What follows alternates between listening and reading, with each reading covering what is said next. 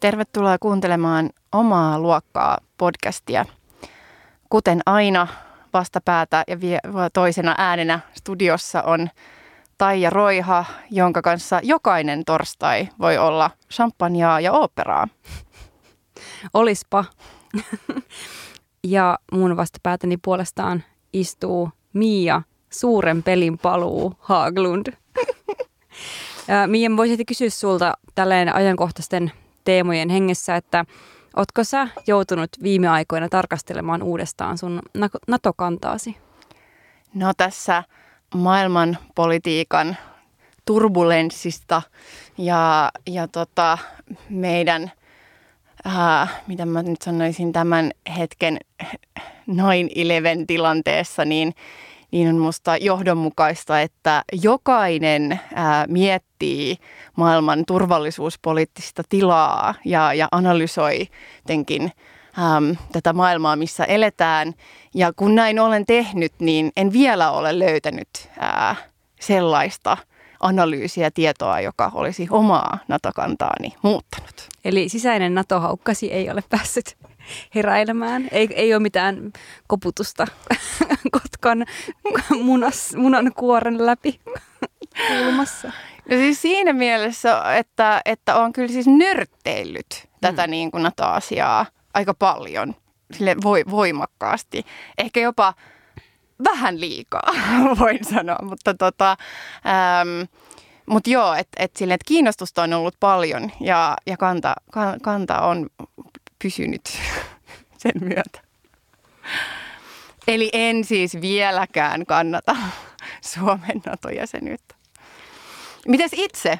No en ole, mutta mua jotenkin alkoi huvittaa, kun mä ajattelin ton tilanteen semmoiseksi niin kuin yhdeksänkymmentäluvun ö, karvaset mikrofonit toimittajien kädessä, jotka lähestyy tärkeitä poliitikkoja äm, tentatakseen heitä tärkeistä poliittisista kysymyksistä. Niin. Tämä oli mun mielikuva. Kyllä, no siis kyllä voin sanoa, että kun esimerkiksi viime viikonloppuna, niin, niin sekä kun kävin perjantai-iltana ää, baarissa, että kun kävin lauantai-aamupäivänä ää, tota...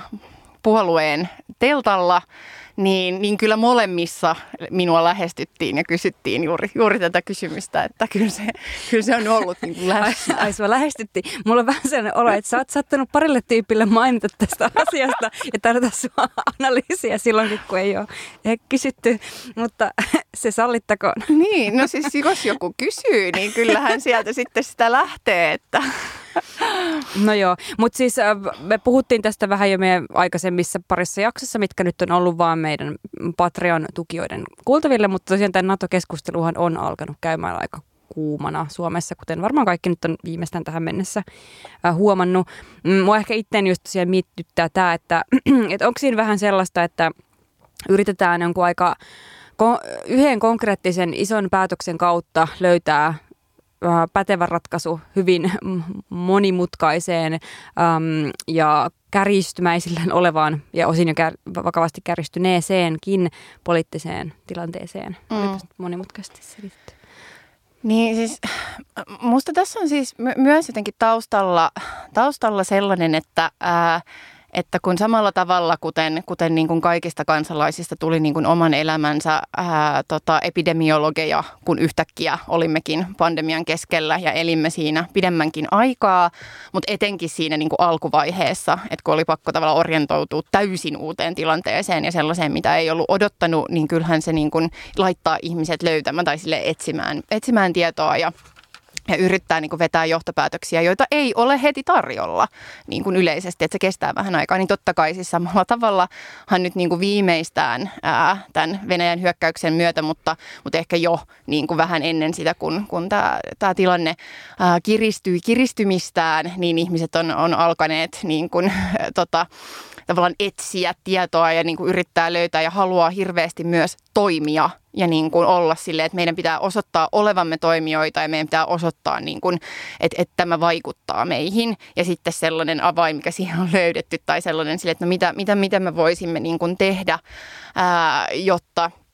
Jotta, koska, koska se haluhan on siis, uskon, uskoisin monilla, että kokee turvattomuutta ja sitten haluaa ratkaisun siihen, että miten saisin taas turvallisen olon ja voisiko NATO olla se vastaus siihen, ää, koska tota, nyt Ukraina ei ole NATOn jäsen ja sinne hyökätään, ää, niin, niin jos Suomi olisi NATOn jäsen, niin antaakin seko sitten meille niin kuin turvan ää, tai suuremman turvan kuin mitä nyt koetaan siitä, että emme johdu hyökkäyksen kohteeksi. Niin ymmärrän mm-hmm. erittäin hyvin, että tavallaan että tästä, tästä tulee siis, että, niin kuin, että tätä aletaan sitten vaatimaan ää, jotenkin tätä keskustelua, mutta myös niitä kantoja ja sitten ei tyydytä siihen, että sitten taas ulko- ja turvallisuuspoliittinen keskustelukulttuurihan on hyvin sellaista niin kuin supertarkkaa, että mihin pilkut laitetaan ja miten niin kuin asiat sanotaan, mutta se tarkkuus itsessään, että se viestihän on usein aika ää, siis silleen ei-superspesifi siinä mielessä, että et ei ole silleen, että nyt teemme näin ja nyt teemme näin, vaan se on enemmän silleen, että otamme huomioon, ää, tota, meillä on ovet auki, me teemme itsenäisiä päätöksiä ää, sanomatta niin kuin suoraan, että et ehkä, että mikä se niin kuin päätös siinä hetkessä on, niin, niin että sellainen niin kuin kieli ei, ei sille tyydytä tavallaan laajemmin ja sitten aletaan tivata silleen, että sanokaa nyt kyllä vai ei, kyllä vai ei. Mm. Mun täytyy sanoa, että mä oon oikeastaan aika tyytyväinen, että, että mä itse en ole sellaisella paikalla, missä multa tivattaisi kovin selviä kantoja tai että mun pitäisi olla päättämässä tällaisesta asiasta, koska äm, ei se kovin helpolta tunnu.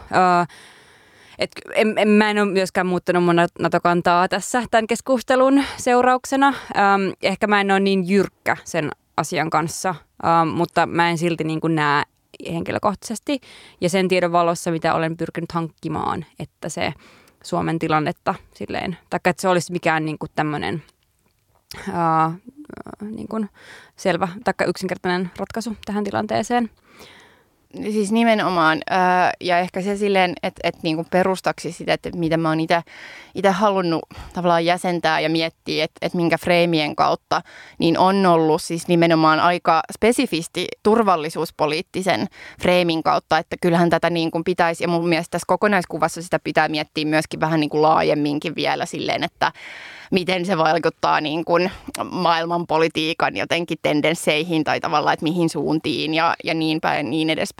Että totta kai sekin on niin kuin olemassa ja yksi analyysin kehikko, mikä mulla on, mutta ehkä päällimmäisenä, niin mä oon kyllä itse miettinyt enemmän ihan sitä tavallaan tosi konkreettista turvallisuuspoliittista aspektia, että, että tuoko tämä ratkaisu niin kuin enemmän vai vähemmän ää, vai neutraalisti niin kuin jännitteitä ja uhkia sekä niin kuin Suomelle maana, mutta meidän, myös meidän lähialueelle ja ehkä siitäkin niin kuin vähän laajemmalla otteella.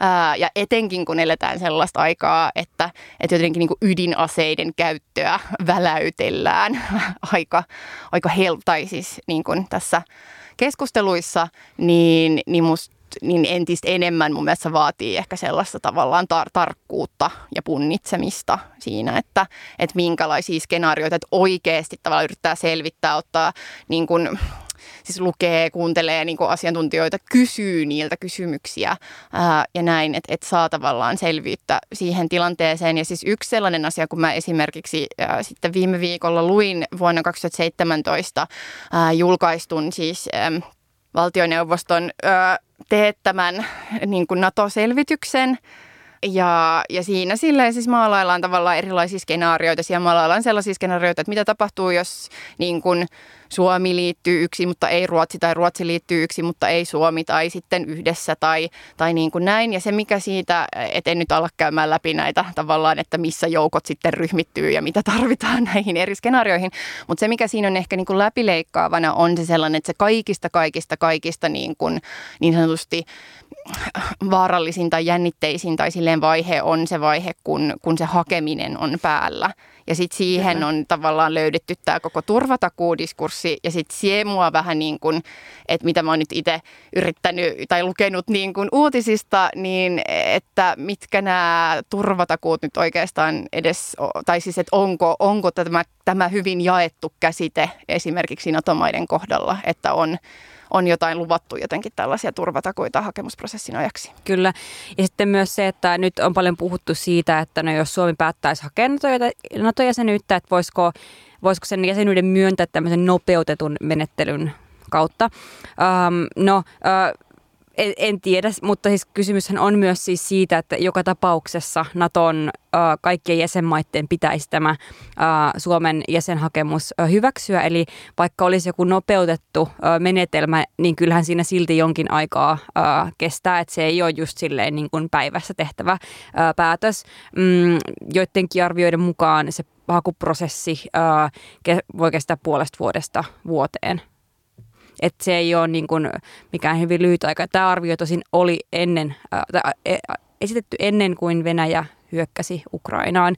Eli toki voi olla, että tällä hetkellä Natolla äh, ja Naton jäsenmailla olisi joku tämmöinen niin kuin vielä ähm, jotenkin ähm, akuutimpi, tai siis niin kuitenkin semmoinen, että, että he nopeuttaisi sitä äh, entisestään, mutta, mutta, mutta silti kyllähän se niin kuin silleen kestää mm. jonkin aikaa. Ja jos miettii, että mikä, mikä tavallaan niin kuin, ähm, Venäjän meininki on tällä hetkellä, niin onhan se silleen väistämättä vähän niin kuin, ähm, uhkaava tilanne. Ja, ja mä sanon vielä sen, että tosi monethan nytten tuntuu, että jos tämmöisiä argumentteja esittää, niin on silleen, että suomettumista, että, että niin kuin Suomen pitää pystyä tekemään itsenäisiä päätöksiä ilman, että Venäjä vaikuttaa siihen. Ää, no, mitä tuohon voi sanoa, että totta kai pitää pystyä tekemään, mutta kyllähän ö, ympäröivä todellisuus vaikuttaa kaikkiin päätöksiin. Se vaikuttaa myös siihen, että oltaisiin liittymässä NATOon. Että ei me voida tavallaan äm, eliminoida sitä Venäjän vaikuttavuutta pois meidän omasta päätöksenteosta. Sitten se on toinen asia, että annetaanko sen sanella se tai asettaa sille liian tiukat raamit tai tuleeko jonkinlaista informaatiovaikuttamista tai muut tällaista, mutta ne on mun mielestä niin kuin eri tason kysymyksiä kuin se, että otetaanko me huomioon semmoinen ähm, laajempi äh, turvallisuuspoliittinen analyysi siinä, kun me tehdään näitä päätöksiä. Mm. Niinpä. Ja siis just se, että et, et, et NATO vaatii sen, että se on siis yksimielinen konsensuspäätöksellä, eli kaikkien NATO-maiden pitää sitten hyväksyä ää, tota, uudet jäsenet. Ja sitten tämä niin kun vielä tuosta hakuajan turvatakuista, niin viimeksi ää, Hesarissa just Suomen Yhdysvaltain suurlähettiläs Mikko Hautala on, on niin kuin todennut, että, että, just, että todellisuus ei tunne tällaisia turvatakuita. Että nämä vaan ovat isoja poliittisia kysymyksiä myös Yhdysvalloissa. Tässä maassa sodasta ja rauhasta päättää senaatti. Ei ole mahdollista juridisesti sopia tällaisesta asiasta parlamentaarisen kontrollin ohi. Eli tavallaan tämä, tämä niin kuin, tämäkin mun mielestä vaan tämä lauselma niin kuin osoittaa sen, että kuinka ää, on musta ihan aiheellista tavallaan pohtia tätä nyt vähän pidempään kuin se, että et, et tämä koko keskustelu niin kuin pyörii sen ympärillä, että tivataan kyllä tai ei vastauksia. Että musta se itse asiassa saattaa, että musta tuntuisi hyvin niin kuin vastuuttomalta olla silleen, että minä olen nyt muuttanut tavallaan hetkessä kantaa. Niin mä oon, mäkin olen siis sanonut silleen, että mä en ole vielä törmännyt asioihin, mutta, mutta niin kuin Otan, otan selvää ja kuuntelen ja jotenkin haluan, haluan silleen tehdä parhaan, parhaan mahdollisen tavalla ja laajimman mahdollisen niin kuin analyysin valossa ää, tätä päätöstä. Ja sellaista analyysiä ei ole niin kuin pystynyt ehkä vielä kahdessatoista päivässä ää, tekemään, joka olisi niin kattava, että voisi vois tavallaan olla silleen, että okei, nyt olen kuullut tarpeeksi. Tämä, tätä on, se, tämä on tarpeeksi selvitetty, että let's, let's make a decision. Kyllä. Um, me äänitettiin meidän edellinen jakso um, samana päivänä, kun Venäjä oli hu- hyökännyt uh, Ukrainaan.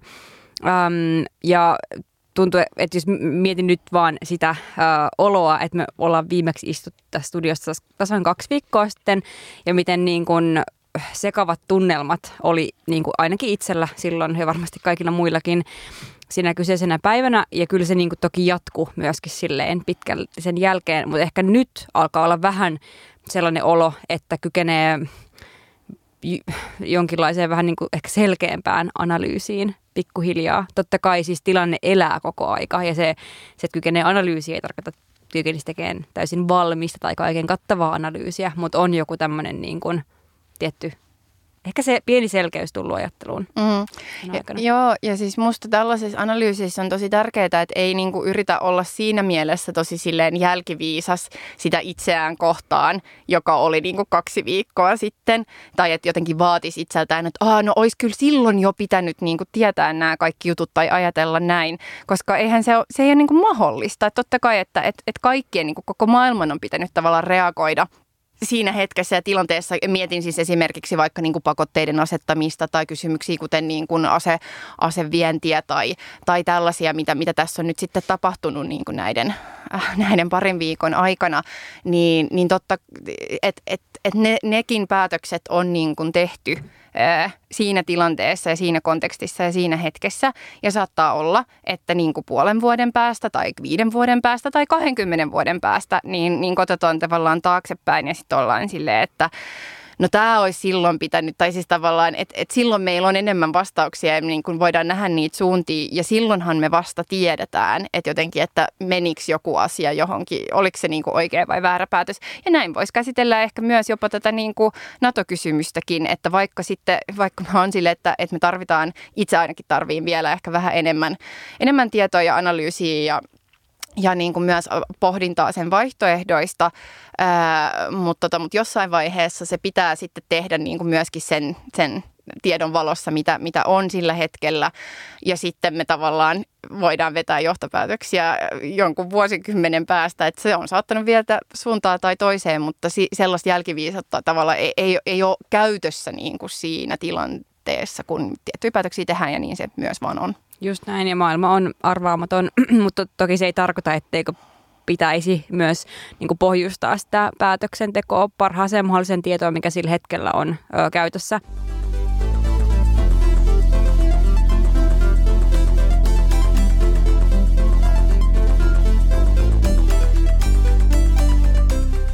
Mä mietin yksi asia, mikä on kanssa tässä ehkä itsellä. Äm, Tämä ei ole niin kuin muuttunut, vaan tämä on niin kuin tarkentunut, että huomaa, että eri kysymykset nousee eri tavalla esille, mutta, mutta liittyen näihin tota, Venäjää vastaan kohdennettuihin pakotteisiin. Ja meidän edellisessä jaksossa just puhuttiin siitä, että miten tärkeitä nämä pakotteet on ja, ja erityisesti se, että niitä pitää ää, kohdentaa näille keskeisille sektoreille, eli vaikka energiantuotantoon. Ja näinhän nyt on tehty, että ne pakotteet on ollut hyvin laajamittaisia ja ja semmoisia, että millä on suuria vaikutuksia. Ähm, mutta tota, tästä seuraa sitten se, että et mua ehkä on vähän miettyttänyt se, että et miksi me ollaan nähty mediassa niin vähän keskustelua siitä, että mitä nämä pakotteet tulee tarkoittaa meillä täällä Suomessa ja ähm, Euroopassa toki laajemminkin.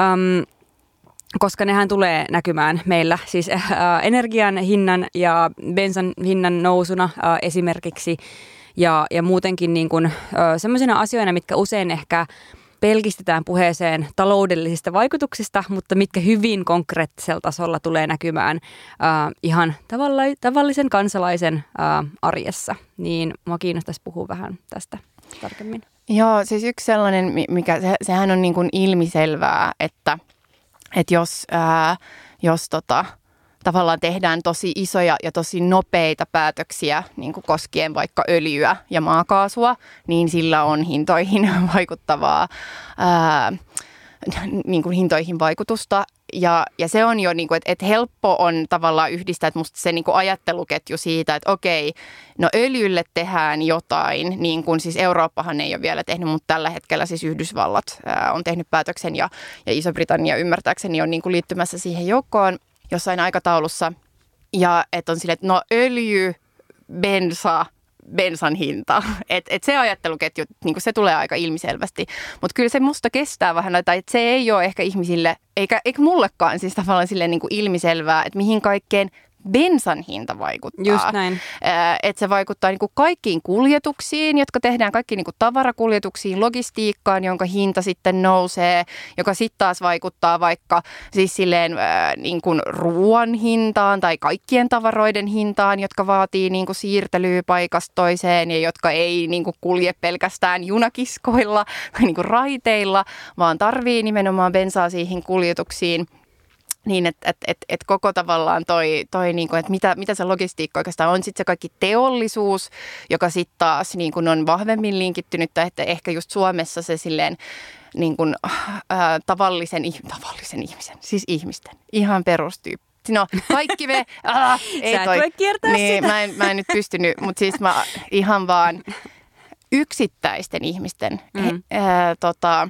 yksityishenkilöiden niin kotien sähkö niin ei ole niin kiinni täällä siinä maakaasussa, mutta meidän, meillä on niin kuin teollisuutta, joka tarvii sitä maakaasua. Ja sitten siitäkin lähtee tavallaan kaikkia tällaisia efektejä sit niin kuin eteenpäin just tähän hintojen nousuun ja inflaatioon.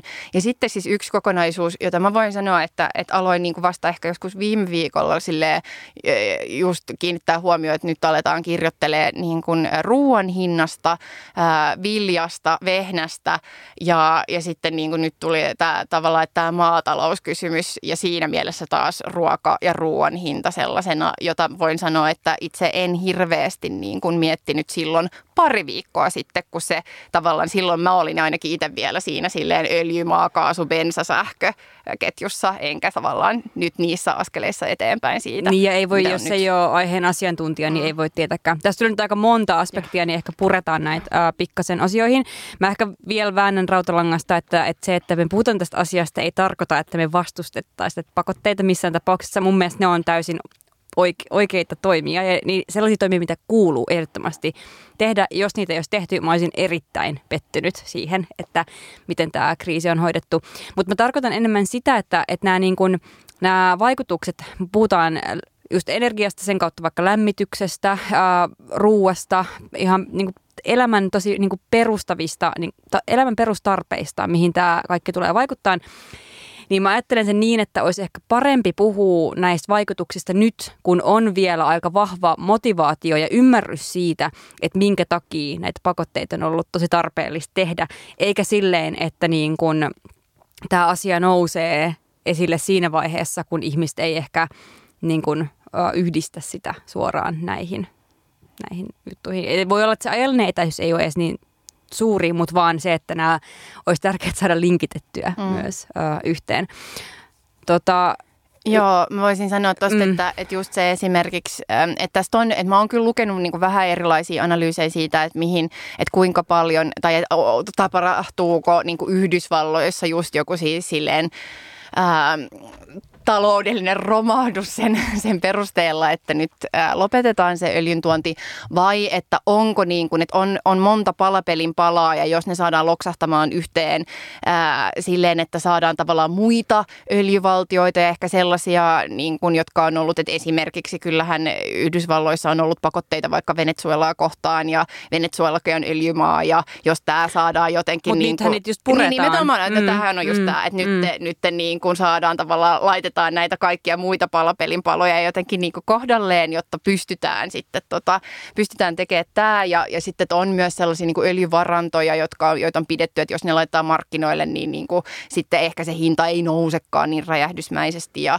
tavallaan kaikki tällaisia juttuja, mutta, mutta niin kuin, jos nämä talouspakotteet on niin kuin todella pitkän aikaa, niin kyllähän ne väistämättä just, että ne saattaa jopa olla silleen, että se ensisokki Ei ole, ei ole se suur, että se tulee tavallaan just vähän silleen niin kuin pidemmän päälle. Samaan aikaan ehkä tuon maatalouden suhteen, että Suomessahan on myös paljon niin kuin varastoja, että meillä on niin kuin tehty tätä huoltovarmuustyötä vähän eri tasolla kuin monessa muussa maassa, mutta kyllähän nekin varastot sitten jossain vaiheessa loppuu, siis jos tämä jää niin kuin pysyväksi, pysyväksi asiaksi. Että et jotenkin, että et sellainen a- a- asia, että et jotenkin niin kuin lannoitteen jotkut komponentit tulee Venäjältä ja nyt tulee niin kuin lannoitekriisi, mm. Ää, niin, niin on silleen, että jaa, niin asia, mielenkiintoista. Niin, ja asia, mitä en osannut odottaa. Et, no, sä mm. puhuit mulle tästä tänään ja oli silleen, että niin, että totta, että ka, et ka, kaikki vaikuttaa kaikkeen ja, ja kyllä musta usein ehkä vähän tuntuu siltä, että et kun itse kuitenkin asuu tällaisessa helsinkiläisessä ää, ää, korkeasti koulutetussa edistysmielisessä kuplassa, missä niin kun, äm, ei vaan ole ihan hirveän konkreettisesti aina ymmärrystä siitä, että miten asiat, mitä me, jatkuvasti, mitä me kaikki jatkuvasti kulutetaan, niin miten ne päätyy meille. Totta kai niitä myös välillä niin kuin aina miettii, mutta tuntuu, että, että se on niin kuin, se linkki on jotenkin silleen monille ehkä vähän silleen, äm, ei ainakaan niin aktiivisesti mielessä, sanotaan näin. Ja nyt kun vaikka on ollut paljon keskustelua polttoaineiden hinnan noususta, niin ää, ja mekin ollaan sitten jonkin verran keskusteltu liittyen just vaikka niin kuin konvoiliikkeeseen, mikä nyt on täysin niin kuin pelle, pelle juttu, mutta niin kuin tavallaan se, se asia, mikä on siis tavallaan, että se että polttoaineen hinnan korotus vaikuttaa tosi monien ihmisten arkeen, niin sehän on ihan niin kuin todellinen juttu. Ja välillä mua ärsyttää, että ehkä just tällaisessa niin kuin, äm, omassa viiteryhmässä, niin vaikka tähän polttoainekysymykseen suhtaudutaan silleen, että ikään kuin se olisi vaan asia, että ihmiset huvikseen tuolla jossain aina, aina huom Helsingin ja kaupunkien ulkopuolella, ne vaan ajelee niiden bensasyöpöillä autoilla, koska se on niiden mielestä hauskaa ja tärkeä osa niin kuin kulttuuria ja muuta niin kuin tällaista. Eli siis luodaan niin kuin täysin niin kuin junttikuva ihmisistä, ketkä käyttää yksityisautoja. Kun tosiasia on kuitenkin se, että myös äh, me autottomat kaupunkilaiset tarvitsemme, ää, tä, siis kun me asut, eletään tässä niin kuin fossiilisiin energia, energiamuotoihin perustuvassa yhteiskunnassa, niin me ollaan myös riippuvaisia niistä tällä hetkellä. Me ollaan riippuvaisia siitä, että joku kuskaa meidän niin kuin ruuat tonne kauppaan, mitä me voidaan ää, ostaa sieltä. Ää, me ollaan liikkuvaisia joukkoliikennevälineistä ja niin edelleen ja niin edelleen. Ja siis puhumattakaan meidän kulutusperustaisista ää, niin kuin päästöistä, että et sitten taas just, että et, et koska kaupungeissa usein on niin kuin vielä korkeamman tulotason ää, ihmisiä, niin sitten myös heidän kulutuksensa on vähän eri tasolla ää, kuin monet sitten taas niin kuin ne, jotka joutuu ehkä just tässä tällaisessa kulttuurisessa vastakkainasettelussa usein siihen niin kuin tikunnokkaan, että miksi te syötte lihaa ja miksi te ajatte yksityisautolla ää, tuolla landella, kun sitten taas niin kuin kaupunkien ihmisten kulutusperustaiset päästöt ovat niin kuin merkittävästi usein suuremmat. Se johtuu matkustamisesta, se johtuu, johtuu niin kuin nettisoppaamisesta että, ja kaikista niistä päästöistä, mikä siitä niin kuin tavaran kuskaamisesta ympäri tätä maapalloa syntyy. Se syntyy niin kuin monesta tavallaan erilaisesta, että vaikka meidän pienemmät kodit olisi niin kuin energiaa, ää, silleen ei kuluttaisi yhtä paljon energiaa tai just me ei liikuta henkilöautoilla, niin that's not the whole story. Sori, niin. Kun mulla tulee nyt näitä englanninkielisiä heittoja koko ajan.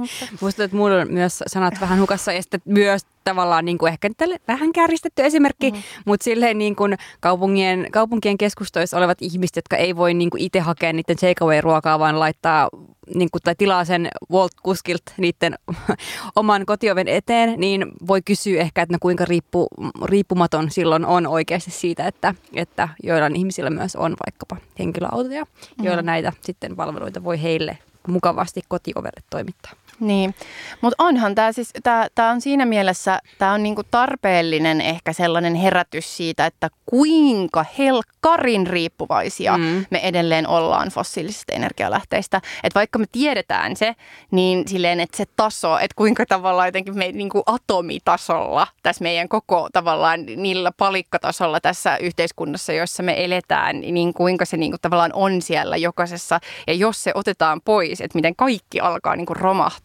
ympäriltä.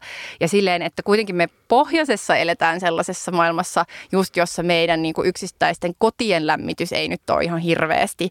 Siis silleen, että ei niin kuin öljy lämmitetä tai, tai tota, että ei Ää, ei olla niin, kuin niin kaasuriippuvaisia, kuten esimerkiksi silleen vaikka jossain eteläisemmässä Euroopassa, jossa sitten, niin kuin, että jos me aiotaan tehdä tämä oikein, tai jos me, aiotaan, jos me niin kuin pitäydytään näissä, ää, näissä energiapakotteissa, niin se tarkoittaa sitä, että, että niin kuin jokaiseen yksittäiseen kotiin pitää asentaa ää, niin kuin lämpöpumppu.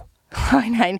Et se on aika iso juttu. Kyllä. Et se on aika, aikamoiset niinku investoinnit, joiden edessä me nyt ollaan ja jonka kautta ehkä mä silleen itse olen myös miettinyt sitä, että kun, kun tavallaan kun tuli pandemia, sitten tuli nämä niinku eurooppalaiset tavallaan yhteiset elvyttävät ää, niinku talouspoliittiset toimet ja silloin tuli paljon sitä silleen, että no tämä, jo, tämä nyt yksittäisessä tapauksessa, että et voidaan ehkä niinku lähteä tällaiseen politiikkaan, mutta tästä ei saa tällaisesta keskinäis niinku riippuvuudesta ei saa tulla mikään niin kuin pysyvä mekanismi. No nyt me ollaan siis täysin niin kuin samanlaisen, mutta niin kuin vielä, vielä suuremman niin kuin murroksen tavallaan edessä, mitä nämä, mihin nämä niin kuin talouspakotteet, jotta me selvitään itsekin niistä, niin vaatii meiltä aikamoista niin kuin investointi, aika nopeata investointiaaltoa. Ja, ja siis en mä näe mitään muuta tapaa, että mi- miten me saataisiin tämä kaikki aikaiseksi, ellei me silleen edelleen ää, tavallaan jollain tavalla myös niin kuin yhteisen tavallaan tällaisen ää, Euroopan tasoisenkin niin kuin talouspoliittisten välineiden kautta ää, pystytä, pystytä sitä rahoittamaan. Ja kun tämä taas tapahtuu, niin silloinhan se, mikä on mun mielestä niin kuin se relevantti kysymys kysyä myös Suomessa, on sille, että et miten me, niin kuin, miten tämä sitten jaetaan sosiaalisesti oikeudenmukaisesti, että et, et se ei vaan ole se, että että jotenkin vaan kulutusperustaisesti kerätään jotain rahaa, jolloin myöskin se iskee niin kuin aika kovaa silleen pienituloisiin, vaan että et, et tämä on pakko rahoittaa jollain tavalla, joka on sosiaalisesti oikeudenmukaisempi kuin mitä tämä tavallaan markkinaehtoiset tai pelkästään niin kuin kulutuksen kautta ää, rahoitettavat ratkaisut on. Mm.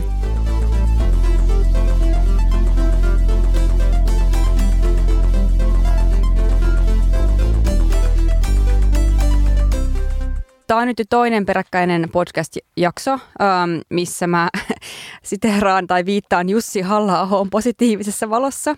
Kolmannesta tulee palo, eli sitä ei voi tehdä. Mutta tota, äm, äm, nythän Jussi Halla-ahokin tuossa taanoin ehkä viikko sitten ä, niin kun totesi tästä niin kun, äm, näistä fossiilista polttoaineista, että että fossiilista polttoaineista luopuminen on nyt sekä välttämätöntä että mahdollista Venäjän hyökkäyksen vuoksi ja että tältä osin täytyy päivittää omaakin ajattelua. Ja, tota, ja näinhän tämä asia todellakin on ja mun mielestä se, että jos jopa ää, perussuomalaisten täällä tota, ää, puolueeliitissä tämä asia on ymmärretty, niin äm, mä näkisin, että siinä on kuitenkin, että, että, että tämä on ehkä symboli tai merkki siitä, että niin kun, kyllä me ollaan, että tässä on niin kun ovi auki sellaiseen isompaankin muutokseen tämän asian kanssa. Ja nimenomaanhan tämä on näin, että, että, että se niin kun vihreä siirtymä pitää saada toteutettua. Että toki voi, voi löytää niin kun, äm, tämmöisen niin kun ylimenokauden ajaksi jotain korvaavia ja pakkokin löytää jotain korvaavia äh, fossiilisia energialähteitä muualta kuin äh, niitä, mitä tulee Venäjältä. Mutta pidemmän päällähän tämä on semmoinen ähm, asia, että mikä, mikä tosi vahvasti myöskin niin kuin kannustaa menemään kohti energiaomavaraisuutta ja uusiutuvia energialähteitä. Mm.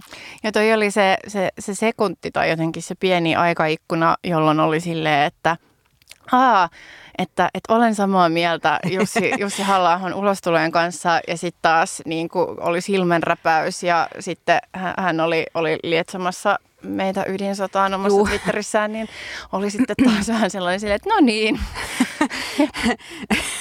Tällainen, mulla on kaikki sanat hukas tänään, mikä se on tämmöinen niin kuin wake up call. Et, ei tää ollutkaan built to last. No se ei ehkä tullut meille kenellekään yllätyksenä, mutta tätä samaa ajatteluahan voisi myöskin sitten ihan perustellusti soveltaa myös tonne ruoantuotannon puolelle, eli kun tuossa tosiaan mainitsit tästä lannoiteasiasta, että, että tota, nämä, kun lannoitteiden hinnat nyt tulee pakotteiden myötä ää, nousemaan, niin se tulee näkymään myöskin tässä ruoan hinnassa. Ja tota, Kauppalehdessä oli just tämmöinen artikkeli, mikä käsitteli tätä asiaa, ja kun sitä luin, niin ää, en taas voinut...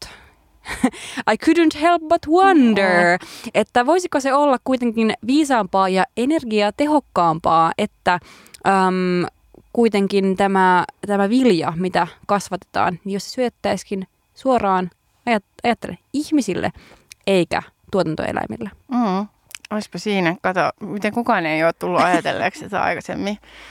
Että voisiko tässä olla tämän, tämän siis oikeasti orastavan globaalin ruokakriisin ää, tota, jotain aineksia niin kuin sen ratkaisemiseksi. Siis yksihän ongelma niin kuin on tämä, ää, ja jonka me olemme itse, itse myöskin niin kuin E U:n kautta vahvasti niin kuin pönkittäneet tätä ongelmaa, että kun niin kuin maatalous on niin paljon, siis siinä on niin kuin otettu niin paljon yksittäisten tuottajien niin kuitenkin niin kuin henkilökohtaista ää, riskiä, kun ollaan investoitu ää, erinäisiin välineisiin ja niin kuin tähän tavallaan tuotannon mahdollistamiseen, mutta sitten kun ne välineet on niin kuin johonkin hyvin tiettyyn tyyliseen tuotantoon ja sitten, tota, sitten, sitten ollaan jo niin veloissa. Ja ei ole tavallaan se tulonvirta ei ole ollut niin hirveän suurta niille yksittäisille tuottajille, äm, niin, niin sitten, että mistä se raha tulee, että niin kuin pystytään tavallaan just uudistamaan niin kuin sitä omaa toimintaa. Että tämäkin on just se, että, että, että, että sitä pitää, että näiden asioiden on niin kuin pakko seurata toisiaan, koska jos tämä jätetään tälleen vaan niin kuin yksittäisten ihmisten harteille ja ollaan silleen, että markkinat hoitaa ja pärjäilkää, niin kyllä me saadaan aika pitkään odottaa niin kuin näitä rakenteellisia uudistuksia. Että kyllä se niin kuin on nyt vaan niin, että meidän on pakko saada tämä niin kuin pyhä kolminaisuus, eli keskuspankit, teollisuus ja finanssipolitiikka yhdistäytymään ja ohjaamaan ne rahavirrat siihen muutokseen, eikä vaan sellaiseen silleen, että no, että kyllä, kyllä tämä, nämä niin kuin vellovat markkinat jossain vaiheessa tajuaa, että minne se, että kyllä niin kuin se tahto tulee jossain vaiheessa siirtyä sieltä, niin kuin ohjata tätä siirtymää. Että kyllä se ehkä tarvii sellaista vähän vankempaa ohjaavaa kättä. Niin, ehdottomasti. Ja jos miettii niin kuin, että että mitkä on ne, ne taloudelliset realiteetit, joiden puitteissa aika monet niin kuin just näistä ruoan alkutuotannon, alkutuotannon parissa työskentelevistä oikein toimii, niin ei se ole sellaista, että siellä vaan äm, makaa tilillä äh, rahaa ja varoja, joiden avulla voidaan toteuttaa massiiviset uudistukset siihen, että miten, miten tuotetaan ja mitä tuotetaan. Että se, et ei, ei, niin kun, ei se to, tuotanto toimi silleen, että, että no, et jos sä oot siellä landel töissä, niin sä voit vaan päättää, että nyt mä muutan tämän silleen, öö, tota, lihan tuotannon mm, nyhtökaurafarmiksi. Mm. Kyllähän se tarvii siis jotain konkreettisia niin kun, tukia oikeasti, että se muutos on mahdollista tehdä. Ja mä voin ymmärtää hyvin sen, että niin kun, et, et jos, jos, jos työskentelee vaikka niin kun just lihatuotannon parissa ja tavallaan ainoa, niin kun, mitä, mitä tavallaan sulle tarjotaan on, tai mistä, mitä sen kuulet on se, että no, tämä on epäeettistä tämä niin kun tuotanto, mm, mutta ei myöskään ole mitään niin kun kunnon apuja siihen, että miten se voisi niin kun korjata, niin ehkä siinä myöskin voi tulla semmoinen, että se voi niinku lietsoa sellaista myös niinku vastakkainasettelua. Mm. Ja tuntuu nyt typerältä oikeasti puhua näin tämmöisillä niinku jotenkin boomer-käsitteillä jostain vastakkainasettelu ja äh, lihantuottajien oikeudet ja bensan hinta. Tai siis, että näähän on niinku ihan tosi noloja aiheita sinänsä puhuu, mutta, mutta kuvaa ehkä hyvin sitä, että miten tällainen sotatilanne myöskin palauttaa aika paljon silleen tosi perusasioiden äärelle, kuten just vaikka ruoantuotanto, mm. liikkuminen, energia. Niin ja siis ehkä myöskin nyt, että nyt olisi nyt se aika niin kuin irrottaa nämä vihdoin ja viimein ehkä siitä identiteettipoliittisesta freimistä just ja näin. Palauttaa ne siihen niin kuin materiaalisiksi kysymyksiksi, että me kaikki tarvitaan sekä toimeentuloa, ää, että niin kuin ruokaa, että silleen mahdollisuuksia liikkua paikasta toiseen ja että miten me tavallaan järjestetään tämä yhdessä, eikä, eikä niin kuin nämä asiat ei ole pelkästään, että totta kai, siis mä en myöskään halua sanoa sille, että, että ikään kuin, että meillä ei olisi vaikka jotain niin kuin sellaisia kulttuurisia asioita, jotka, jotka on pakko muuttaa, jotka voi olla vaikeat muuttaa tai jotka niin kuin vaatii tavallaan sellaista silleen, esimerkiksi siis ruoan suhteen ja mitä me syödään jotenkin tälleen ja että se olisi vaan niin kuin sormia napsauttamalla, mutta mut sinänsä siis, että et mä en myöskään ajattele, että se on se niinku suurin ongelma tässä tai tämä suurin niinku este, että, että on vaan, että maailmassa nyt vaan on niin paljon jääräpäisiä ihmisiä, jotka eivät suostu niinku uudistumaan ja jotka eivät suostu nyt niinku vaihtamaan niiden jotenkin elämäntyyliään ja se on se este. Mm. Vaan että kyllähän se niinku on se, ollaan siis se talous, talousjärjestelmä ja se niinku tukijärjestelmä ja se turvajärjestelmä, mitä me ollaan rakennettu ja ollaanko me tehty siitä niinku jotenkin sellaista, että et me annetaan ihmisille niitä mahdollisuuksia. Et yksi toinen esimerkki, tämä ei nyt ole ehkä suoraan, en mä tiedä, tai ehkä tämäkin saattaa linkittyä näihin, näihin pakotteisiin, mutta mä en ole vielä päässyt omissa ajatuksissani niin pitkälle, mutta on tämä siis turkistehollisuus.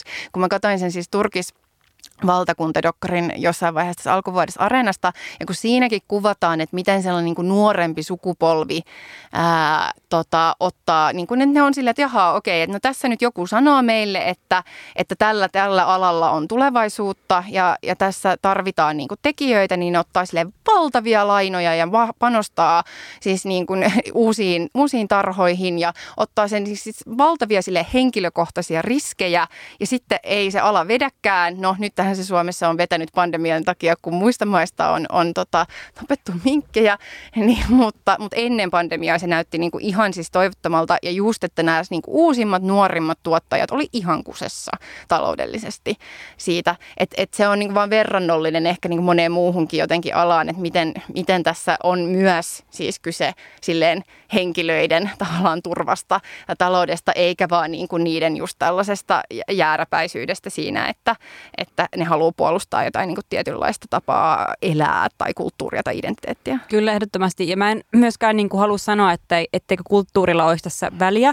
Että, että kyllä tosi paljon se keskustelu, mitä on käyty viimeisen, äh, sanotaan vaikka parinkymmenen vuoden aikana äh, eläinoikeuksista, m- mitä muuten toi nyt leffateatterissa pyörivä eläinoikeusjuttu hyvin kuvaa. Puhutaan sitkin vähän lisää myöhemmin.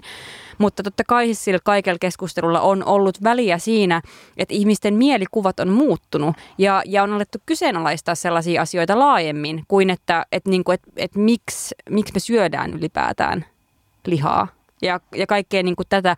Ja jos meillä ei ole sitä kulttuurista jäsennystä siitä, niin ehkä me ei samalla tavalla niin kuin tulla ajatelleeksi myöskään, myöskin sitten niitä, että, että miten niihin materiaalisiin tuotantorakenteisiin voitaisiin niinku puuttua. Et mä en missään tapauksessa halua sanoa, että et niinku, tämä kulttuurinen puoli on jotenkin tarpeeton tai jotain muuta, mutta vaan ehkä se, että nyt me ollaan jo mun mielestä kulttuurisesti siinä pisteessä, että meidän pitää pystyä tekemään myöskin nämä rakenteelliset muutokset. Muuten sillä kulttuurisella puheella ei ole niin paljon enää painoarvoa tästä eteenpäin. Mm, joo, siis nimenomaan, että se, se ei niinku muuta asioita parempaan suuntaan, tai se ei ole siinä, että se, se, sen sijaan saattaa niinku vaan jotenkin sementoida silleen sellaista vastakkainasettelua, mm. mitä säkin just sanoit aikaisemmin, joka sit ei edesauta mitään mm. niin kuin mu- muutoksen tekemistä.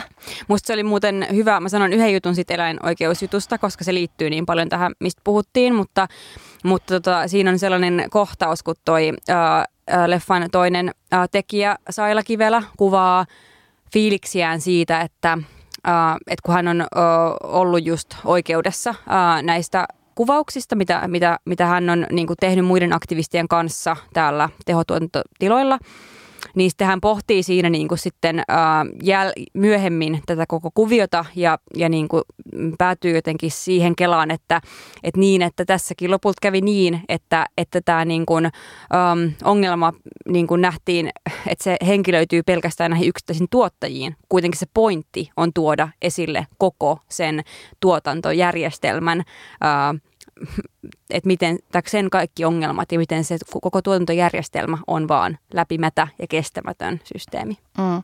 Siis nimenomaan, ja mä muistan itse asiassa ton, ton keskustelun niin kuin tuolta ajalta aika hyvin, että se just meni tavallaan siihen, että et sitten sit, sit tuli niin kuin sellainen diskurssi just siitä, että nämä mätämunat tällä alalla, mm. että jotenkin, että ne, jotka, joita oltiin sitten kuvattu. Ja sitten silleen, että et, et on kyllä aika ymmärrettävää, että ne tyypit on ottanut sen aika henkilökohtaisesti, että jos niitä niin kuin, että jos ne on, on myöskin tietyllä tapaa siis toiminut, jotenkin ajattelee, että toimii samalla tavalla kuin muut tuottajat ja on ihan sellainen keskiverto, tai siis niin, mitä tulee jotenkin niihin olosuhteisiin.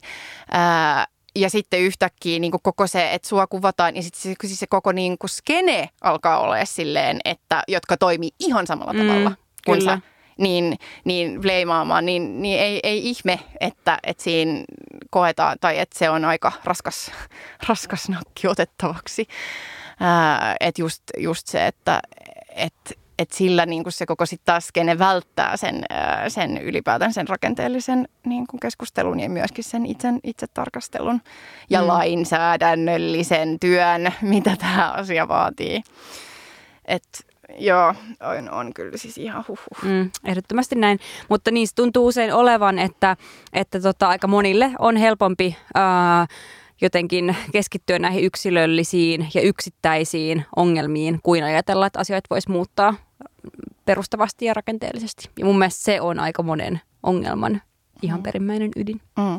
Mutta sitten nyt, et nyt, nyt meillä on ehkä taas just, meillä on nyt se, niinku, se yhde, tai siis silleen se rakenteellisten asioiden muuttamisen momentum, ja nythän on tosi paljon kiinni siitä, että mitä me tehdään, ja siis mulla tulee vähän sellainen surullinen fiilis sanoessani tämän, koska, koska mä muistan ajatelleeni näin pari vuotta sitten, kun pandemia alkoi, ää, ja, ja, tota, ja sitten yhtäkkiä pitikin tehdä niin aivan valtavia jotenkin siis muutoksia, ää, tota, ottaa käyttöön valmiuslakia, siis niin kaikkea tällaista, joka tuntui siis niin käsittämättömältä tavallaan, kun se tapahtui kuitenkin melko nopeasti yhden kevään aikana. Ja sitten tuli sellainen, että okei, no mutta kyllähän me siis pystyttiin, että, että tuli kriisi ja me reagoitiin ja, ja, ja asioita lähtee rullaamaan ja niin kuin ne tapahtuu, että ehkä tämä on sellainen momentum, että voiko tämä viedä meidät niin kuin johonkin sellaiseen suuntaan, mitä itse toivoisi, etenkin ehkä talouspoliittisesti. Ja sittenhän niin, no niin, vähän ehkä kävi, mutta eihän niin oikeastaan siis kuitenkaan käynyt. Ja sitten sekin kävi ilmi aika nopeasti kuitenkin sen jälkeen. Ja oli silleen, että no olinpa naivi, kun ajattelin, että onko tässä, että nyt vaan tässä on tämä tilaisuus, että nyt tähän pitää tarttua. Ja sitten nyt mä huomaan, että mä oon taas sen, niin kuin sen saman ajattelun äärellä tässä, että kun tavallaan näkee nyt itsekin, että eikö se nyt ole aika ilmiselvää, että monet sellaiset meidän myöskin niin kuin talouteen liittyvät rakenteet, että ne on taas paljastunut ja ne on nyt tässä meidän edessä. Ja eikö nyt, nyt olisi se hetki, kun me näemme tämän kaiken ja me ollaan sellaisessa tilassa, että me olemme valmiita uusiutumaan niin kuin kohdatessamme tällaisen kriisin, niin eikö se olisi nyt se hetki niin kuin ottaa, ottaa jotenkin niin kuin kiinni näistä asioista ja myös silleen olla valmiita ää, niin kuin myöntämään, että, että just tällaisen äm, tota, uusliberalistinen niin kuin talousajattelu, että se ei ole ehkä,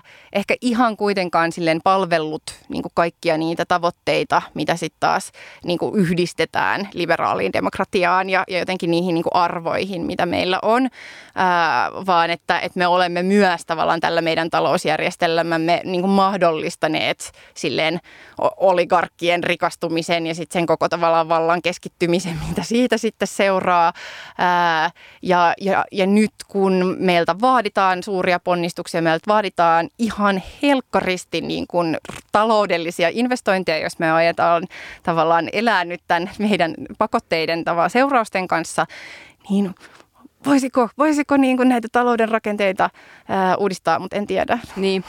No aika näyttää, että miten sen kanssa käy. Totta kai niin kuin silleen, samalla kun puhutaan tästä kaikesta, niin se on ihan hirveää ajatella, että millainen inhimillinen hinta pitää maksaa siitä ää, ja minkälaista inhimillistä kärsimystä joudutaan niin kun to- todistamaan. Siis sen, se, sen, sen tähden, että et, et jotkut itsepäiset poliittiset tahot tajuaa, että niin kun ehkä joitain asioita on ihan oikeasti pakko muuttaa. Että mun mielestä se on vaan niin järkyttävä ajatus, että on pakko, et, et, et yhteiskunnan on pakko kriisiytyä tällaiseen pisteeseen saakka, että niitä voidaan saada aikaan, niin se on aika hirvittävää, mutta samalla niinhän sodat on usein myös toi, toiminut tai, tai toimineet. Et esimerkiksi jos miettii vaikka toista maailmansotaa kaikki ne niin kuin hirveyksineen, niin sitten paljonhan vaikka sellaista teknologiasta, että mihin meidän niin kuin nykyinen yhteiskunta tosi pitkälti perustuu, niin sitten sen kehitys ö, otti tosi isoja askeleita eteenpäin, koska sotateknologia vaati tiettyjä innovaatioita.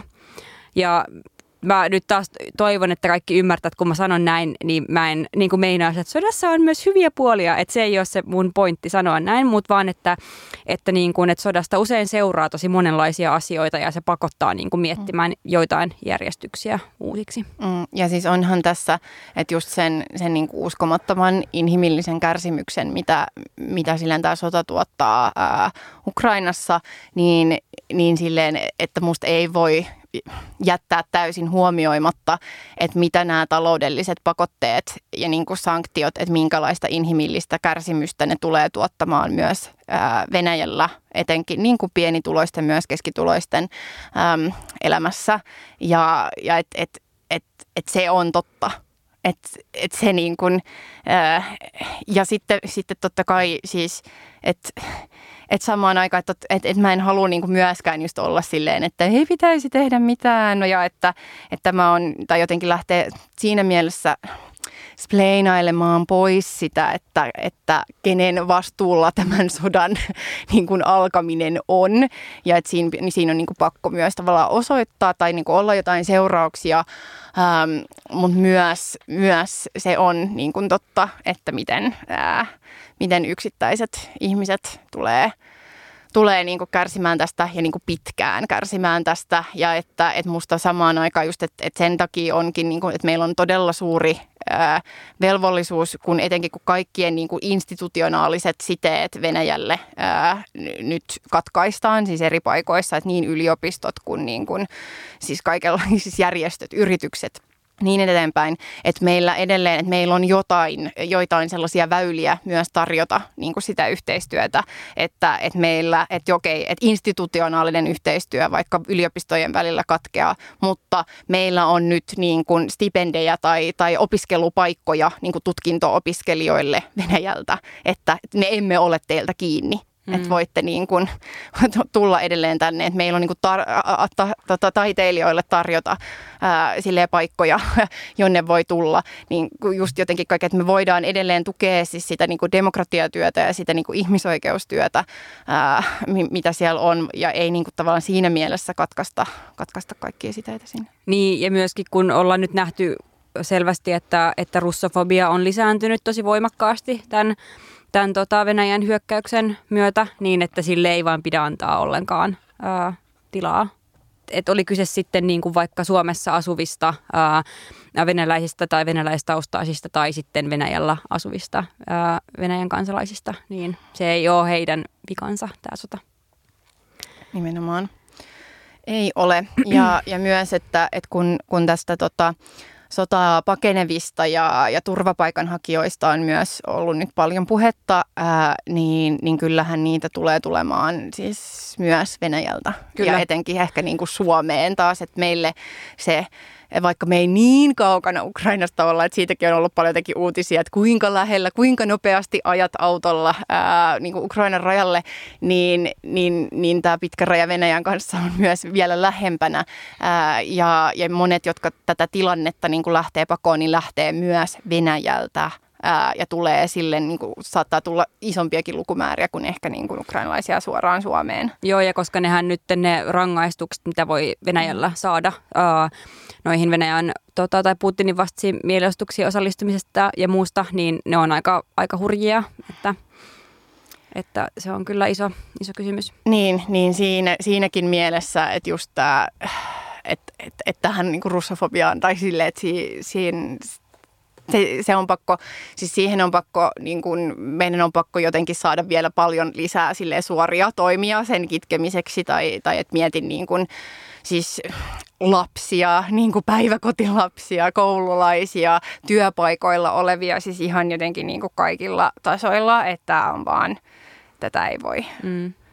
se ei voi niin kuin jatkuu, tai sitä ei voi hyväksyä, koska se on kuitenkin ollut kulttuurisesti hyväksytympää tai niin kuin hyväksyttyä jotenkin pitkään. Mä muistan, me joskus alkuvuonna, kun me katsottiin ää, tota, And Just Like That, yeah, eli tämä Sex and the City, pari, mitä, kaksikymmentä vuotta myöhemmin, niin, tota, niin siinäkin, kun se, se ylipäätänsä oli aika sellainen, sille että tartutaan kaikenlaisiin tällaisen niin kuin woke-tematiikkaan, ja sitten ollaan vähän silleen, no nyt meidän pitää oppia kaikenlaista, mutta se yksi tavallaan slurri, johon ei silleen puututtu. Mm.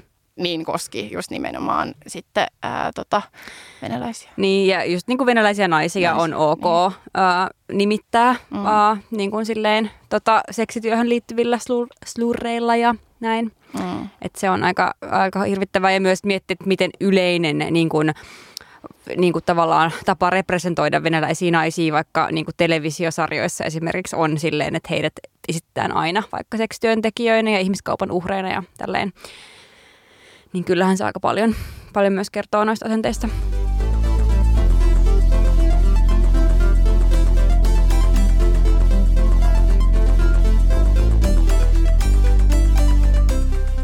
No noihin pakotteisiin liittyvä äh, toinen laajempi teema äh, koskee sitä, että, että niiden osalta on paljon puhuttu siitä, että miten Euroopasta on nyt tullut hirvittävän yhtenäinen äh, ja, ja että eri, eri maat ovat niin kuin lyöttäytyneet, löytäneet yhteisen sävelen siinä, että miten näihin Venäjän äh, Ukrainalla äh, käymiin sotatoimiin pitäisi mm, Tota, vastata.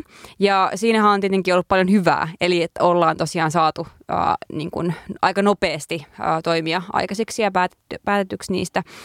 Mutta sitten samaan aikaan, kun on puhuttu näin vahvasti tästä yhteneväisyyden lisääntymisestä, niin on myös näkynyt, että tämä kriisi on itse asiassa ää, paljastanut ja tehnyt näkyväksi ää, niitä sortavia rakenteita, mit, minkä olemassaolo me ollaan toki jo tiedetty, mutta tämä sotatilanne on tuonut ne jotenkin kyllä ää, tosi karmaisevalla tavalla esille.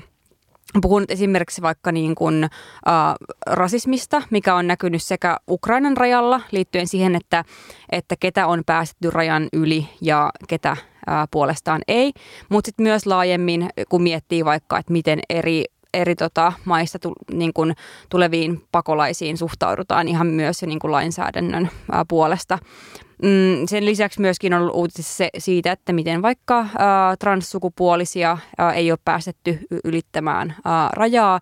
Esimerkiksi vaikka ähm, transnaiset, joilla on ollut passissa sukupuolimerkintänä äh, mies, niin tota, heitä, he, koska on tämä niin kuin, äh, säädös siitä, että, että tota, äh, tietyn ikäisten niin kuin miesten pitää äh, jäädä sinne puolustamaan maata, niin ei ole päässyt ylittämään rajaa. Eli, eli niin kuin erittäin monella tavalla väkivaltaista väärin sukupuolittamista ja siihen liittyvää vallankäyttöä. Äh, vammaisia ihmisiä on jäänyt laitoksiin vailla hoitoa ja vanhukset ei pääse sieltä äh, liikkumaan. Eli tosi monet kaikkein haavoittuvammissa asemassa olevat ihmiset on niin kuin myös monessa mielestään sodan pahimpia kärsijöitä. Mm. Joo, ja siis kyllähän tämä on... Tämähän, tämä niin kuin osoittaa ehkä myös jotain sellaista, tavallaan sellaista te- tekopyhyyttä, ää, joka on aika vahvasti just tässä niin kuin ehkä etenkin eurooppalaisen liberaalin demokratian niin kuin identiteetissä. Ää, eli puhun nyt tällaisesta hyvin niin kuin laajasta jotenkin yhteisestä identiteetistä ja joka on niin kuin kuulunut tosi vahvasti tähän E U-projektiin tai siis et ehkä etenkin niin kuin Ysärin alusta asti, että sellaiseen silleen, että, että meillä on tämä paras tapa toimia ää, ja kaikki muut tulevat, niin kuin, kun he näkevät, että miten hyviä me olemme ja miten niin kuin best-järjestelmä liberaalidemokratia on, niin muut, muut nyt vaan tulee ottamaan sen suoraan niin kuin koppina. Ja meidän pitää myöskin viedä tätä aktiivisesti jotenkin maailmalle, ää, tätä järjestelmää. Ja sitten itse asiassa, kun siihen on koko ajan ollut tällaisia niin kuin säröjä, että samaan aikaan ollaan silleen, että kaikki ovat samanarvoisia meille, niin rakennetaan ää, rajoja niin kuin Euroopan ympärille, tehdään pakolaissopimuksia Turkin kanssa, niin kuin jätetään ihmisiä kuolemaan Välimerelle. Ja siis, et, et sehän on, niin kuin, se on niin kuin irvikuva siitä, siis, että et mitä me samaan aikaan niin kuin yritetään olla silleen, tai siis niiden niin kuin puhuttujen arvojen kanssa. Ja sehän on antanut myös aika paljon sellaista niin kuin maaperää kritiikille, että on silleen, että jahas, jahas, että, että se, te sanotte yhtä, mutta teette toista, ja joka on niin kuin antanut siis myöskin ehkä Euroopan sisällä, siis just niin kuin vaikka Unkarissa tai Puolassa tai silleen sellaista, sellaiselle kritiikille, että miksi niin kuin niiden ne haluaa mennä omaa tietänsä, eikä halua tavallaan mukautua nyt yhteen täysin yhteen. Yhteneväiseksi näiden, näiden tota, ulos puhuttujen arvojen kanssa, koska katsokaa nyt minkälaiseen niin kuin ristiriitaiseen toimintaan se, se johtaakin, niin, niin tässähän sitä myös niin kuin taas nähdään mm. äh, ihan ilmiselvänä ja myöskin ehkä sit siinä sellaisena, että, että miten, miten ollaan suhtauduttu nyt siihen, kun, kun niin kuin miljoonat ukrainalaiset on lähtenyt pakenemaan sotaa Ukrainasta, niin maat tulevat yhteen. Ja tämä on musta siis hyvä asia, että, että ollaan valmiita ottamaan ihmisiä vastaan, että on todella hyvä, että siihen ja että halutaan niin kuin auttaa. ää, auttaa ihmisiä, mutta, mutta on se niin kuin vahvasti, siis, siis että se on pakko myös myöntää, että onhan se vahvasti ristiriidassa just sen kanssa, että miten, miten me toimittiin niin kuin Syyrian sodan aiheuttaman tavan turvapaikanhakijoiden, niin kuin tulevien turvapaikanhakijoiden kanssa. Että kyllähän me tai siinä, Afganistanista. Niin, tai, niin, tai Irakista mm. tai näin, mutta jotenkin silleen siinä jossain, tai siinä kaksituhattaviisitoista kuusitoista mm. niin kuin vuosina, niin, niin, tota, niin, niin tämä ei, ei nyt silleen, se, me ei nyt ihan niin kuin silloin toteutettu tavallaan samalla tavalla tällaisia. Ja se, että nyt taas olisi mahdollisuus tavallaan miettiä niitä rakenteita ja olla silleen, että okei, että itse asiassa nythän me huomataan, että ne säännöt, mitkä me vaikka ollaan Migrille, niin kuin maahanmuuttovirastolle asetettu, että ne ei nyt ole niin kuin hirveän toimivia, että tämä esimerkiksi sisäisempää on mahdollisuus ja että voidaan siis pakkopalauttaa ihmisiä, jos voivat asua siellä maassa jossain muussa osassa, niin voisimme siis pakkopalauttaa ukrainalaisia sitten niin kuin Länsi-Ukrainaan asumaan, niin että tämähän nyt ei ole hirveän kestävä järjestelmä, niin sen sijaan, että muutettaisiin niitä rakenteita, niin annetaan poikkeuksia. Ää, niin kuin ukrainalaisille, niin sekin si- siinä, siinä, siinä on kyllä. Siis se on rasistista. Niin. Siinä kohdellaan ihmisiä eri tavalla sen perusteella, mm. että, että tota, mistä he on, ää, mistä he tulee ja myöskin silleen niin kuin ihonvärin perusteella ja sen, mistä puhutaan, no, okei, ihonväri ei ehkä nouse keskusteluissa sille, mutta puhutaan paljon niin kuin tästä jaetusta kulttuurista ja siitä, että se niin kuin kulttuuri tulee vähän niin kuin kiertoilmaukseksi niin kuin tällaiselle niin kuin, ä, rodullistamiselle, mitä jatkuvasti kuitenkin tehdään hyvin aktiivisesti. Sitä, sitä ei vaan niin kuin sanota ää, sillä tavalla ääneen, mikä on myös aika, aika hirvittävää, mm. mutta ei tavallaan yhtään yllättävää myös. Niin. Ja siis siinä, siinä mielessä musta tässä olisi niin kuin momentum, koska monien ihmisten kuitenkin tavallaan on nyt sellaisessa modessa, että silleen herranjumala ihmiset kärsii, että heitä on autettava ja että me niin kuin tavallaan laitettaisiin efforttia siihen, että on silleen olet oikeassa ja meillä on myös näitä muita ihmisiä tai silleen, että, että tämä niin kuin spektri on laajempi ja itse asiassa meillä on Suomessakin ihmisiä, jotka ovat vuosikausia eläneet epävarmassa tilanteessa ja me voisimme niin kuin heitä auttaa. Kyllä. Itse asiassa hyvin, hyvin niin kuin konkreettisin helpoin keinoin. Mm. Ja kannattaa edelleen allekirjoittaa lupailla kansalaisaloite. Todellakin. Mutta joo, mutta mut silleen, että et totta kai et, et musta niin kuin olisi hyödyllistä käy, käydä tätä myös sellaisen framing kautta eikä vaan olla silleen niin kuin että yksittäisille ihmisille sille niin, mitä sinä et ajatellut näin Syyrian sodan aikaan, että nytten sinä, sinä olet, olet rasisti, vaan enemmän olla silleen, että meidän rakenteissa on rasismia. Ja kyllä, jos me emme halua niin kuin ulottaa tavallaan tällaista niin kuin tätä sotaa ja vainoa kokevien ihmisten kohtelua niin kuin kaikille ihan kansalaisuudesta tai lähtömaasta riippumatta, niin se, se on rasismia. Mm, kyllä. Mä oon nähnyt jonkin verran sellaisia puheenvuoroja, että no, että mm, oikea pointti, mutta onko tästä nyt relevanttia puhua just nyt, kun Ukrainasta sotaa pakenevat tarvitsevat akuutisti apua. Öm, Ukrainasta pakenevat todellakin tarvitsevat akuutisti apua, mutta mun mielestä tämän keskustelun käyminen tällä hetkellä on myös tosi tärkeää, koska nimenomaan ö, sota- ja kriisitilanteessa erilaiset tällaiset niin kuin ulossulkemisen muodot ö, aktivoituu tosi vahvasti, kun kun tarvitaan myös, luodaan, mutta myös tarvitaan tietyssä määrin, tietyssä mielessä sellaista niin kuin me ja vihollinen tyyppistä kuvaa.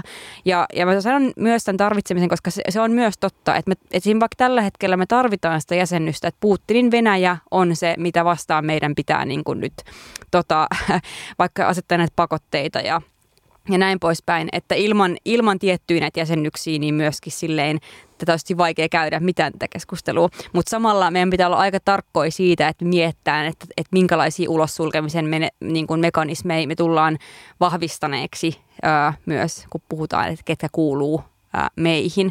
Ää, ja siis mun mielestä se on tosi niin kuin hienoa, että ihmiset on osoittaneet vahvaa auttamis halua ja on totta kai itsekin niin kuin lahjoittanut uh, rahaa Ukrainaan ja, ja tota, ennen kaikkea on tota, tukenut siis ukrainalaista mediaa, että sen toiminta tota, uh, edellytykset, ehkä niiden toimintaedellytyksien turvaamiseksi, koska se on myös tosi niin kuin tärkeää, mutta sitten kyllä se, kyllä se niin kuin aika paljon musta herättää niin kuin mietteitä, että, että Suomesta lähtee tällä hetkellä vaikka, että, että saattaa olla niin kuin, että bussi hakemaan ihmisiä, Äh, pakolaisia Ukrainasta, äh, ja samassa niin kuin ihan niin kuin me edetään myös Euroopassa, missä niin kuin ihmisiä, jotka on yrittänyt tulla tänne tosi turvattomilla veneillä, niin heidät käännytetään pois aivan varmaan kuolemaan.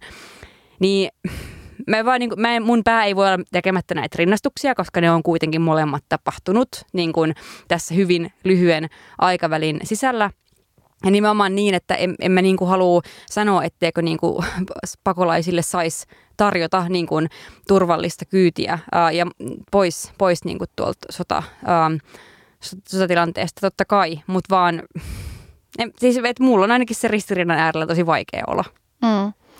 Ja siis yksi sellainen, että et, et mikä, mikä musta on niin kuin myös vähän sellainen huolestuttava, että jos me mietitään, että okei, että mi, mihin tämä... mitä tämä niin kuin pidemmällä aikavälillä jotenkin tarkoittaa, niin ää, mä katsoin sellaisen tallenteen tota, Helsingin yliopiston niin kuin tiedekulmassa järjestetystä keskustelusta, joka oli valtiotieteellisen tiedekunnan järjestämä ää, just tota, tätä ja etenkin ehkä demokratia-aspektista tilannetta läpikäyvä, ja siinä ää, Tota, politiikan tutkija Johanna Vuorelma ää, niin kun puhui siitä, että, että, just, että, että kyllä myöskin niin kun on tavallaan tämän liberaalin demokratian ää, peiliin katsomisen paikka ja just tällaisten tavallaan arvojen ja sit toiminnan ristiriitaisuuksien niin kun arvioimisen paikka. Ja se voi myös johtaa siihen, että, että se ei ole, että, että itse asiassa se on se, ne arvot, jotka muuttuu. Eikä se niin kuin toiminta, mm. joka, joka on kuitenkin käytännössä ollut rasistinen, vaan että et sitten ne arvotkin muuttuu enemmän sellaiseksi, okei, okay, no itse asiassa me ei voida parantaa koko maailmaa, että me ollaan niin kuin me ja he, tai sille, että ja, ja, ja tähän, ja mitä se tavallaan sitten tarkoittaa sellaisessa pidemmässä aikavälissä ja mitkä niin. Tai näin, niin... Tai niin. Mä en tiedä, voiko silloin ehkä sanoa, että arvot muuttuu, mm. vaan vaan niiden arvojen mm. äm, pukeminen sanoiksi muuttuu. Niin, tai siis kyllä, kyllä ehkä sellaiset niinku yhteiset tavallaan jaetut, että et kyllä mä, mä mietin siis ehkä niinku ihan konkreettisesti sellaiset, että mitä, mitä asioita joissain, no ehkä me ei lähdetä niinku muuttamaan jotain E U:n niinku perustavanlaatuisia dokumentteja tai jotenkin, mutta kun niissäkin on kuitenkin paljon sellaisia, siis sille, että mitkä on niinku jaettuja arvoja, niin voidaanko me mennä tavallaan niin pitkälle, että me aletaan niinku ottamaan niitäkin sieltä pois mm. ja olla silleen, että itse asiassa ei me voidakaan niinku kannattaa. Niin. Mä mieluummin näkisin sellaisen skenaarion, että missä toimintaa muutettaisiin ja rakenteita muutettaisiin niitä arvoja vastaavaksi, mutta... Niin, niinpä. Mm. Siis, ni, siis nimenomaan, siis just näin.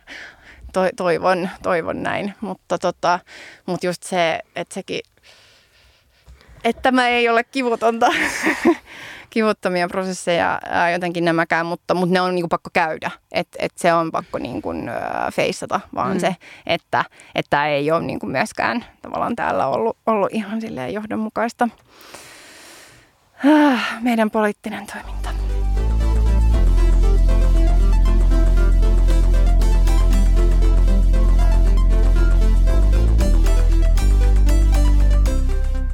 Mites olisi tällainen kevy, kevyt ää, loppupyrähdys tuossa niin kuin vielä eläinten oikeuksien maailmassa? Joo, kyllä tämä oli ihan niin kuin, ää, tämän illan menu, menussa. Siis tätä mä tarkoitan. Mä olisin, että miten tämä sana taipuu? Joo. Tulee vielä äh, tota, jälkiruokana kirsikkana kakun päälle, jos ajattelitte, että ei ollut yhtään niin kuin raskasta. Jotenkin. Raskaus on toinen nimemme. Niin, tähän mennessä niin odottakaa vaan, kun nyt servataan tämä, tämä tota, loppuhuipentuma. Nythän on siis elokuvateattereissa Saila Kivelän ja Vesa Kuosmasen ohjaama ja käsikirjoittama ää, dokumenttielokuva Eläinoikeusjuttu. Me molemmat käytiin kattoon tämä tuossa viikonlopun ää, aikana. Ää, tämä kehittelee tosiaan, no nimensä mukaisesti eläinten oikeuksia ja niihin, niiden edistämiseen liittyvää aktivismia ja hyvin paljon myös siihen aktivismiin liittyviä ää, ristiriitaisia tunteita. Mm.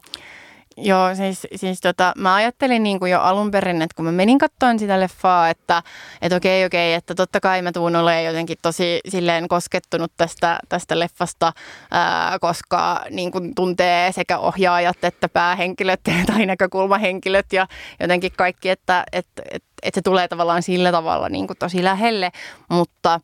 Öö, mutta sitten kun sen katto, niin olihan se, siis se tuli kyllä tosi lähelle tai silleen oli niin kuin tosi koskettavaa ja jotenkin sellaisia tosi niin kuin ajatuksia ja tunteita herättävää just nimenomaan tämä niin kuin rakenteellinen taso, mikä siinä nousi. Eli just se silleen, se tavallaan... Niin kuin todella vaikea kamppailu sen, sen, mistä me nyt puhuttiin aikaisemmin, että, että miten päästään sen, sen itse aktivismin ja tässä tapauksessa sitten sen kuvaamisen niin kuin kautta just kiinni siihen rakenteeseen, siihen muutokseen, että se ei menisi just tollaiseen, että no niin, nyt syyllistetään vaan jotain niin kuin yksilöitä ja sitten voidaan siivota taas tämä konflikti pois niin kuin päiväjärjestyksestä ja unohtaa tämä, koska nyt ne mätämunat on nyt hoidettu. Ää, että siinä oli se.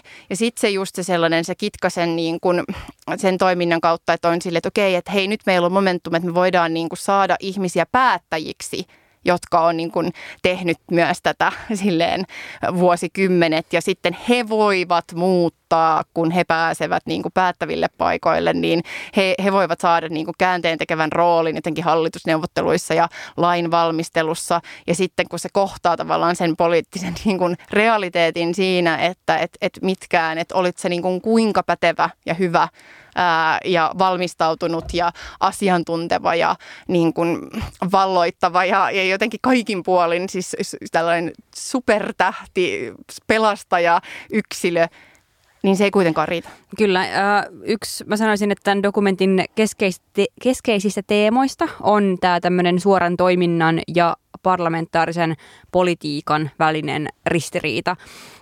Se tarkastellaan mun mielestä tosi kiehtovasti sen kautta, että, että yhtäältä just tähän niin kuin suoraan toimintaan tuodaan esille, että miten äm, sen kautta voidaan aika nopeastikin äm, tuoda tiettyjä asioita ä, esille, mutta vaikka sä pystyt saamaan niin kuin paljon vaikka mm, tilaa mediasta ä, ja yhteiskunnallisen keskustelun huomioita itseesi, niin sä et lopulta koskaan siitä asemasta käsin voi muuttaa niitä lakeja, ä, jotka ylläpitää tätä tilannetta.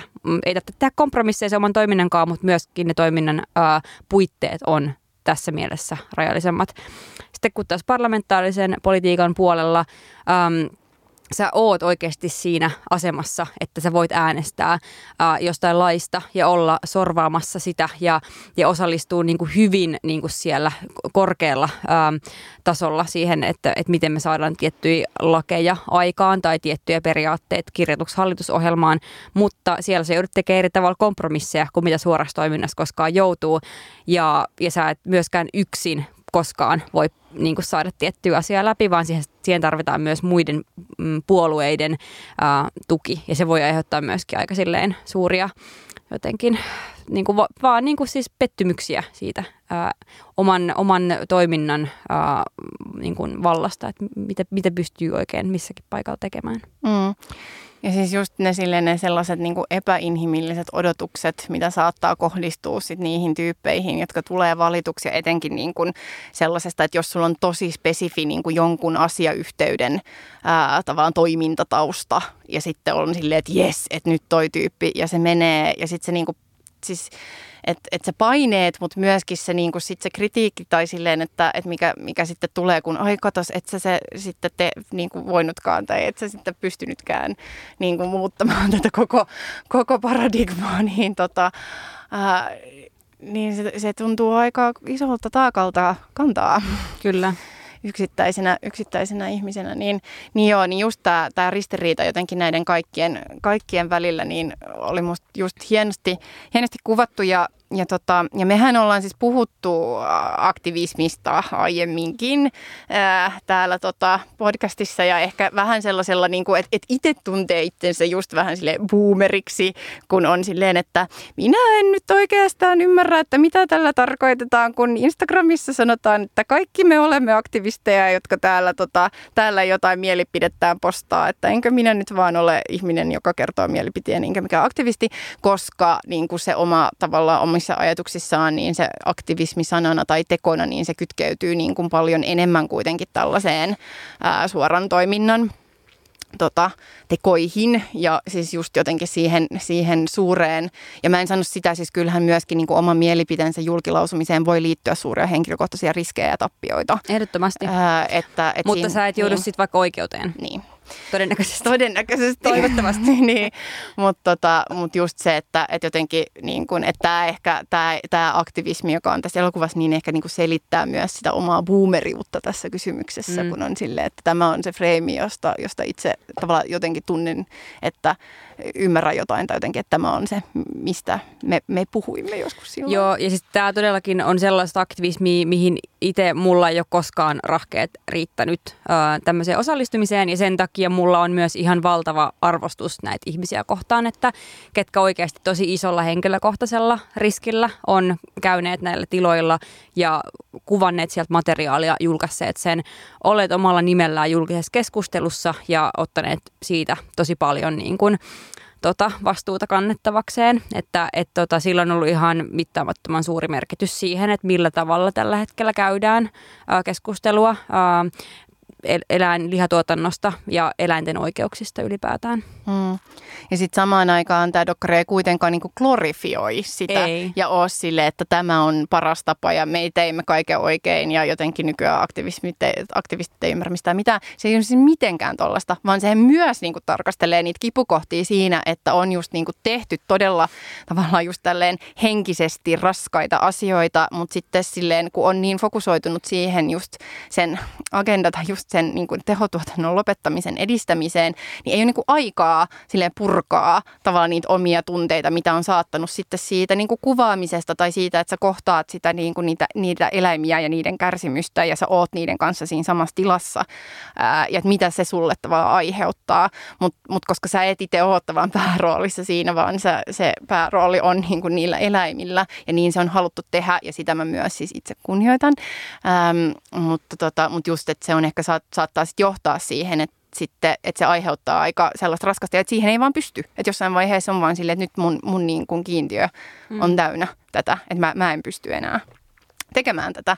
Ja musta sekin on hyvä niin kuitenkin tuoda siihen silleen, että, että, että tähän liittyy paljon, paljon jotenkin sellaista vaikeutta. Ehdottomasti. Joo.